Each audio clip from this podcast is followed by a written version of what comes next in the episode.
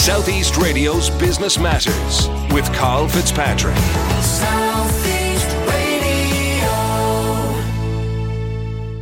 Well, the following interview contains descriptions of violent and harrowing acts, which some listeners may find distressing and, in my opinion, is not suitable for children. Against all the odds, Richard McCann succeeded in life. After a violent childhood, which was followed by crime, drugs and imprisonment, Richard turned his life around and is now helping other people to realise their full potential. Richard joins us now to share his incredible story. Richard, yours is the ultimate story of triumph over adversity, and it all started as a very young child. Well, for the first 5 years of my life, we grew up in a very gritty northern city. In the suburbs with my mum and dad, and lots of alcohol, lots of violence, social services around there all the time. So it was a pretty horrid time, and Dad left when I was 4, and there was a number of boyfriends, all of which were violent. But a week before my 6th birthday was the day, you know, that changed all our lives, and it's a day I'll never forget. Mum going out drinking, and you know, to be fair, she left us in the house on our own, 4 children, which of course she shouldn't have been doing. But the following morning, it was about 5 o'clock in the morning. Sonia, my sister, never forget, she shook me awake and says, "Richard, Mum's not come home. Let's go look for her." So we put our coats on and we wandered the streets. We made our way to the local bus stop and we just sat there. And I just remember thinking, something's not right. Mum always came home. Even though she was a big drinker, she always came home. She was always there when we got up for school. And that, you know, sitting at that bus stop, you know, fearing, well, obviously I couldn't imagine what had really happened to her, but fearing, you know, she'd come to some harm. Her boyfriend had just been released from prison, actually. Anyway, after about an hour, we gave up and we went home, and well, the police came to the house and asking questions. They took us to the local children's home, and that's when our hearts were broken, when the police officer, must have been like a CID officer, plainclothes, he said, "Your mum's been taken to heaven," and explained that we weren't going to see her again. And you know, even though I heard those words, I didn't believe him. And my first school was a Catholic primary school, so I prayed to God to bring my mum back. And I thought they had brought her back later that day. They took us into the visitor's room. And I remember walking in. She wasn't there, of course, but it was a photo shoot for the local papers. And our picture was in the papers, the 4 of us, along with another picture. And it was that news, I guess, item was how my mum's family found out what happened. And that is that she'd been murdered. And she'd actually been found on the field at the back of the house, close to where me and my sister Sonia walked.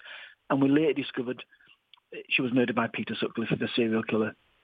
And I don't like saying the name he'd been given, but the Yorkshire begins with R. That was what introduced me to real, you know, acute, painful adversity. And we were reunited with my father, my estranged father, and his parenting skills weren't what they should have been, and he was, you know, like my mum, was a big drinker, and so we were subjected to some horrific things, including the dog being drowned in the bath. He used to beat us with sticks. So what happened was I just had this feeling of unworthiness, not as good as other people. And then the police came out and they said when the 5th person had died, this was a 16-year-old schoolgirl. She'd left school. They said, "Oh, you've killed an innocent one now," And I thought, hang on, wasn't my mum innocent? So I grew up scared of my dad, scared that my mum's killer might be going to kill me, especially because Jane was one of our babysitters. And it was just a horrid time growing up. I want to talk next about how that particular influence on your early life brought you into crime and drugs. First of all, using drugs, and then, of course, dealing drugs. And then, ultimately, you ended up in prison as a result. Provide us with an insight into that chapter in your own life. I'm not going to make excuses and say that, you know, I got involved in petty crime because of what happened in my childhood. But I suppose it... because of my childhood, you know, low self-esteem, small circle of friends, when I got involved in recreational drugs, just as, you know, drug taking, all of a sudden I was like liked and loved, and you know that, you know, and I found that really, really attractive, and I fell into the, I guess, the drugs world. Nothing too serious, but I fell into that way. So maybe what happened influenced me doing that, but it's certainly not an excuse. And you know, I went into prison and. The main thing to say here is, once again, like when Mum died, I actually told myself that I was supposed to be arrested so that I would be given this opportunity to turn it around. Take me back to the day that you came out of prison and you decided you were going to put structure on your life and take a very positive approach going forward from there. Well, being released from prison was I mean, the joy of being released wore off weeks later because I was back in court. I'm getting my house repossessed. And as positive as I had been, like when Mum died and when I first went to prison, when I was told I was given 6 weeks to get myself a job to save my house, and after 5 weeks of probably 25 interviews and rejections, it was really difficult to be positive. I simply couldn't find a way back, or I thought I couldn't find a way back. That was when I formed a suicide pact with my sister, Sonia. And sadly, the day that we discussed it, she got drunk herself and took 30 paracetamol tablets.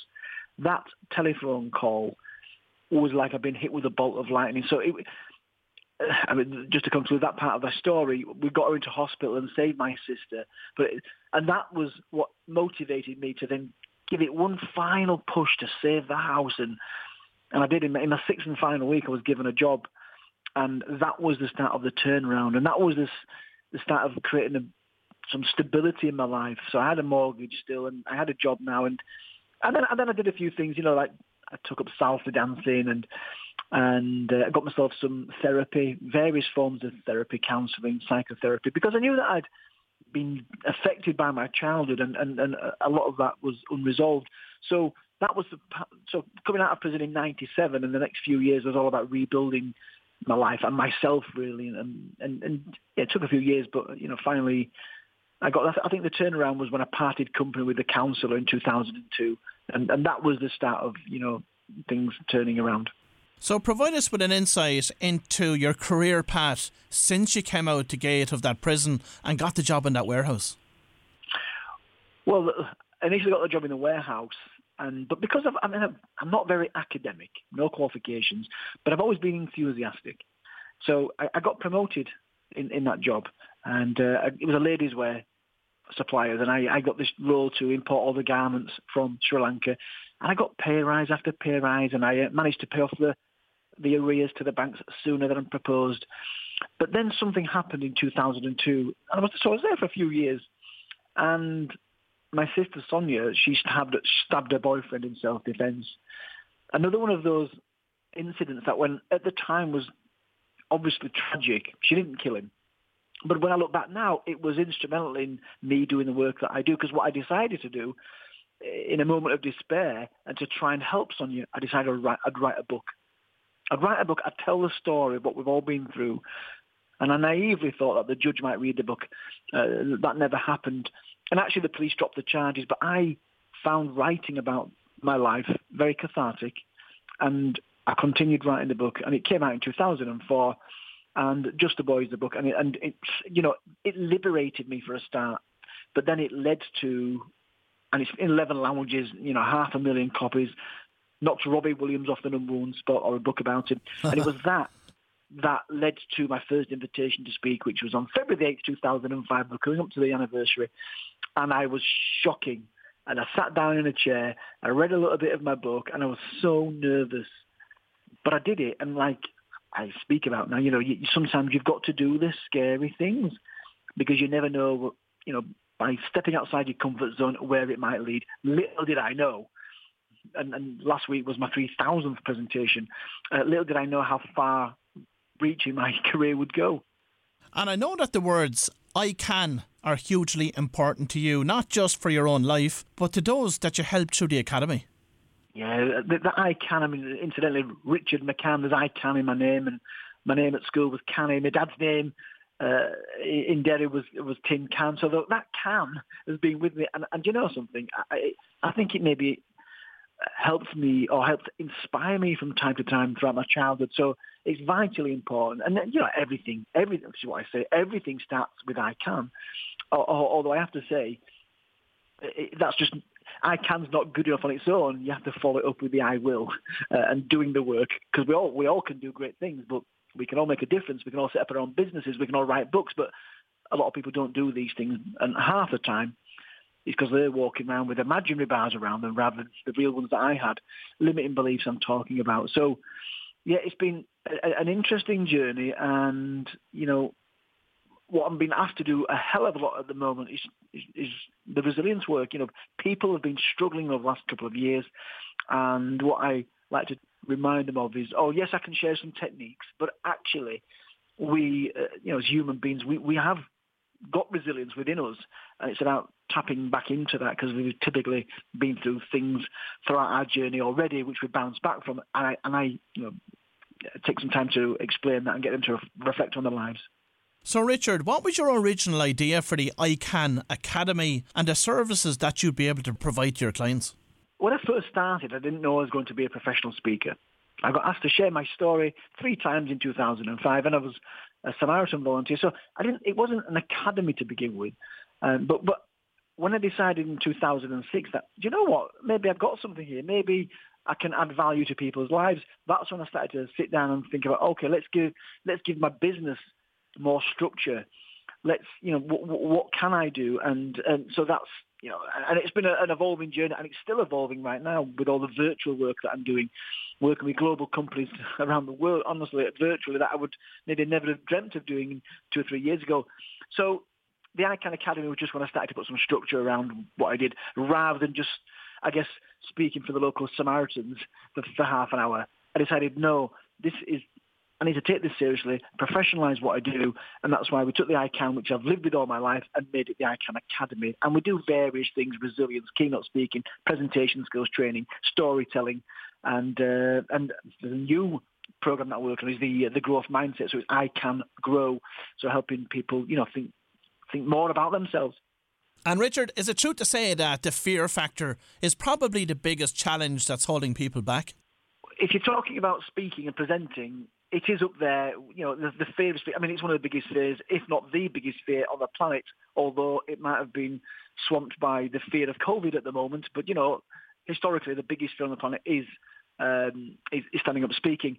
I think, so fear is important, yes. A lot of what's stopping people progressing in their lives, not just speaking, is negative self-talk. I met a teacher 8 years ago, told me that after a talk, he said, oh, I so needed to hear that. And I asked him, I said, why? He said, well, I've been telling myself that I'm too young to go for assistant head teacher role.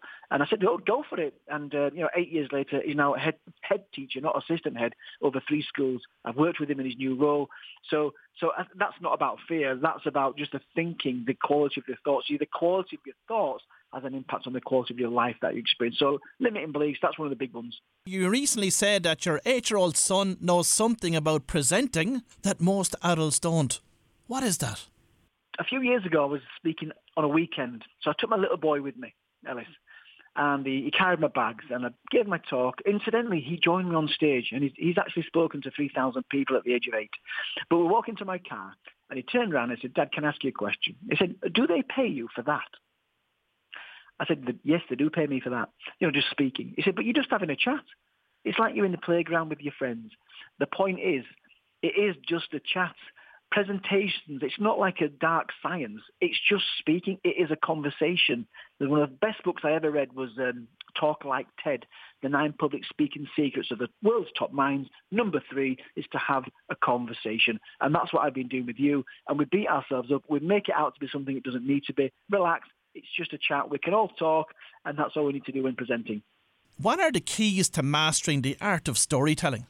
There's a number of things. I think when it comes to storytelling, one of the most important things is to relive the story rather than tell the story. So rather than saying, you know, once my teacher came up to me and encouraged me to take part in a public speaking competition, so rather than recount it, I would actually reenact that. So my teacher came up to me and said, Richard, why don't you enter the school public speaking competition? So it's dramatising and recreating the moment so people that are reliving it with you rather than just listening to you tell the story. So that was It's drama. It's become a drama king or become a drama queen, actually, or either, is where people not go wrong, but when you see people reenact the moment, that's the magic. That's where the magic happens. There's lots of other things I could share, but that's the big one. Reenact the scene. And from a business perspective, what are the areas that cause the most problems or indeed stress for your clients? I think that even not just recently with COVID, but I think for the last 17 years I've been in business and helping organisations, the big theme, it's about self-belief. Often people hold themselves back. based on the quality of the thoughts. And often it's because maybe they're not being encouraged by the right people. It may be their environment, their childhood, or maybe they've just not had a good leader that will, you know, get them to think differently about themselves. I mean, one of my first jobs was ironing trousers. I did it for 2 years. And had I not had somebody encourage me to do something different, I may have stayed there for 30 years. We need people around us. So I think, yeah, it's self-belief. That's one of the things that helps people, holds people back. And it's a common theme for 17 years. And how do you help those clients to overcome that? I think me as a keynote speaker, my I CAN keynote presentation helps do that and, you know, demonstrates really powerfully where those limiting beliefs might come from, i.e. your childhood, typically, your environment. But also my story demonstrates that with the right mindset, with the right, you know, willingness to step outside your comfort zone, you can achieve great things. You can achieve, in fact, we will never achieve everything we have the potential to achieve. So I think lots of my programs help people do that. And Richard, finally, as we enter a world that is hopefully nearing the end of the pandemic, what motivational words do you have for our listeners this morning? Well, one of the things that I talk about in my resilience workshops is what I call the bounce backer graph. If you were to chart your life, the ups and downs of life, we all have the same shape, bounce back graph, i.e. after every setback, you'll always end up back, it's multicoloured, it's in the red or in the green. After every setback or period in the red, you always end up back in the green. So those are my, which means when that pandemic kicked in 2 years ago, I knew that we would get through it.